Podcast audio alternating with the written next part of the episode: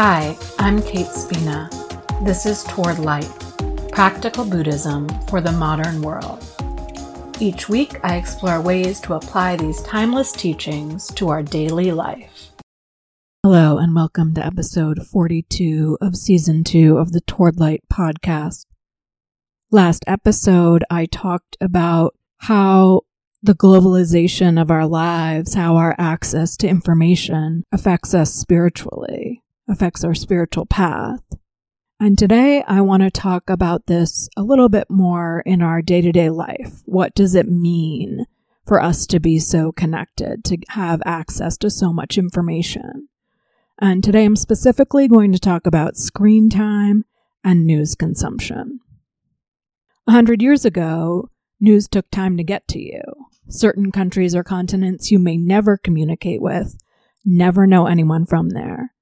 Now our access can be instantaneous. We're more likely to know about other places and directly and indirectly be connected to people from other countries. 2500 years ago, when Siddhartha Gautama, before he became the Buddha, he was worldly in some ways. He was living near the spice road, so people were traveling. And he traveled a bunch after he became the Buddha. He traveled a bunch in northern India. But this idea of easily crossing oceans or, or accessing a newspaper from another country on a phone was unheard of. So as I interpret these early Buddhist teachings to fit this 21st century life, I'm aware that I am affected by the circumstances I am living in, just as the Buddha was affected by the circumstances he was living in. So when I interpret these teachings to fit for now, I want to be clear that I, I don't actually know what Siddhartha Gautama would say about smartphones or international wars or binge watching. But what I love about these teachings is that even though that may not have been his reality, these teachings are still applicable today. So let's talk about screen time. The thing about screen time is we need to notice when we are splitting our attention. So if we're with somebody and then we look at our phone, our attention is split. Maybe they're talking to us. So we're taking in information that they're saying and we're taking information in from our phone. Or if we're on public transportation and we need to be vigilant about our surroundings and when our stop is, and we're looking at our phone, we're splitting our attention. As I've talked about it, before, mindfulness is an embodied awareness of our present moment experience. How in your body can you be? How in the moment can you be when you're looking at your phone? Do you notice that when you're looking at your phone, sometimes you forget that you have feet on the ground or your butt in a chair? Can you, when you're looking at your phone, see if you can settle in some way? I'm not saying this is all awful, right? Because our phones keep us connected. This access to information keeps us informed. But we can get caught in the trap of this assumption of immediate responses. The way that these phones and social media sites work, it minimizes our attention span. And we can be disconnected from in person connections because we think we're connected by following someone on Instagram or whatever. So, how do we stay aware of our screen time? How do we stay in our bodies in the moment? How do we check if we're splitting our attention? A couple practical things we can limit notifications. So, the more that your phone is buzzing at you, the more it's pulling your attention. So, you may be in the middle of taking a bite of food and your phone dings and you turn to look and see what notification has come up on your screen and then you're not tasting the food that you're eating. You're sort of just inhaling it maybe and not even paying attention to the fact that you're eating. So notice with your notifications, what do you need to know on the quicker side of things? What can you wait for? What pulls your attention maybe in a almost addictive way? And is there a way that you could limit or turn off those notifications? We can have time limits. There are tools in the phone that can help with that, depending on your phone. Um, we can do no phone zones or times when there's no phone, maybe at dinner or on a date or whatever, but picking times or areas of the house where phones are not picked up.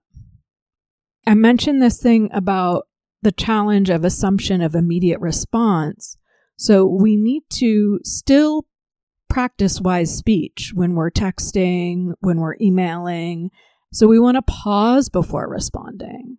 We want to really get clear about what we're going to say and is it honest, kind, timely, and useful. And if it is, then we can write it. But taking that moment before we respond rather than thinking we have to urgently do it. We can be aware of our binge watching, if that's something that you do, by intentionally breaking between episodes. I mean, these systems just kind of scroll right into the next episode. So making sure that you have a commitment to yourself to stop, even if it's to just get up, stretch your legs, do something different for a couple minutes, and then you choose to go back. But just noticing how away from your present moment experience you might be and coming back into it. Doing one thing at a time. So I'm talking about split attention, but we do that with electronics too, right? So we're watching something and we're playing with our phone. So either watch the thing or look at your phone. Don't do both. It's already splitting attention anyway, right? Because we're maybe trying to stay in our bodies and we're watching a show and so that's enough of a ask for our system. But then when we add another thing, we're really fracturing our attention. We can use our phones to help us remember to get back into our body. We can set up reminders that say, feel your feet, feel your butt, feel the ground underneath you. Might just be a mindfulness bell that goes off at different times of day or there have been times when I've put different Dharma quotes and phrases in my calendar and it pops up with reminders to remind me of those things during difficult times. So there's a lot we can do with our screen time. What it's most important to note in my in my opinion right now is when are we splitting our attention why are we splitting our attention? Are we trying to avoid something? Are we uncomfortable? Are we bored? And are these devices helping you have in person connection or hindering that?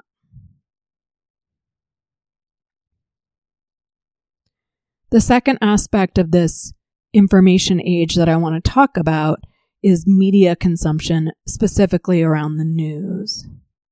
I've mentioned this in previous episodes. I have certain times of day when I specifically read the news. So I don't do it all day. I don't have the alerts pop up on my phone. So when I have these times when I'm reading the news, I try and stay in my body. I notice what articles I'm drawn to, what interests me, and I notice if there's any sort of action step that's coming out of this. So I might be reading an article about stuff that's happening at the Mexico US border and then I they may mention a nonprofit and I might be able to donate to that nonprofit or follow them on Instagram or learn more about them or whatever. So I'm not splitting my attention in those moments. I'm really just focusing on taking in the news. What I want to bring attention to is where we're getting our information and what the biases may be. So the Buddha lived in an active caste system, and the highest caste were the Brahmins. And many of the teachings are different Brahmins coming to sort of challenge the Buddha. And he always asked them questions about their beliefs. And a lot of their beliefs could not be verified. So it was like, oh, well, you believe that only Brahmins have this sort of mark on their tongue. Like, do you have that mark on your tongue? Oh, then how can you be considered a Brahmin? So he helped to break through or loosen some of these beliefs that were not based in reality.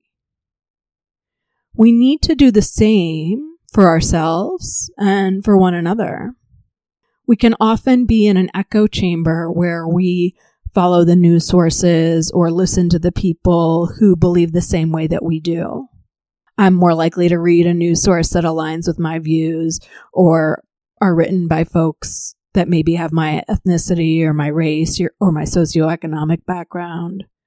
So if I truly want to be informed, I need to break out of that and broaden where I get my information. Just like I mentioned last episode, there is so much information that we're receiving that we can become bogged down or overwhelmed. So notice what's your intention in terms of being informed?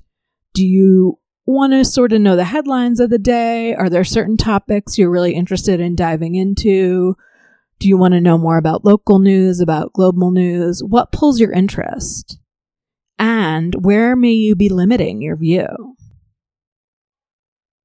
Some of the reasons that some things might be covered more than others are economic impact, broader political implications, racism, xenophobia.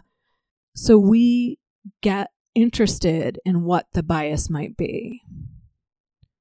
A couple months ago, I was reading an article in the Washington Post, and they were talking about a quote unquote crisis because less people in the United States were attending four year college.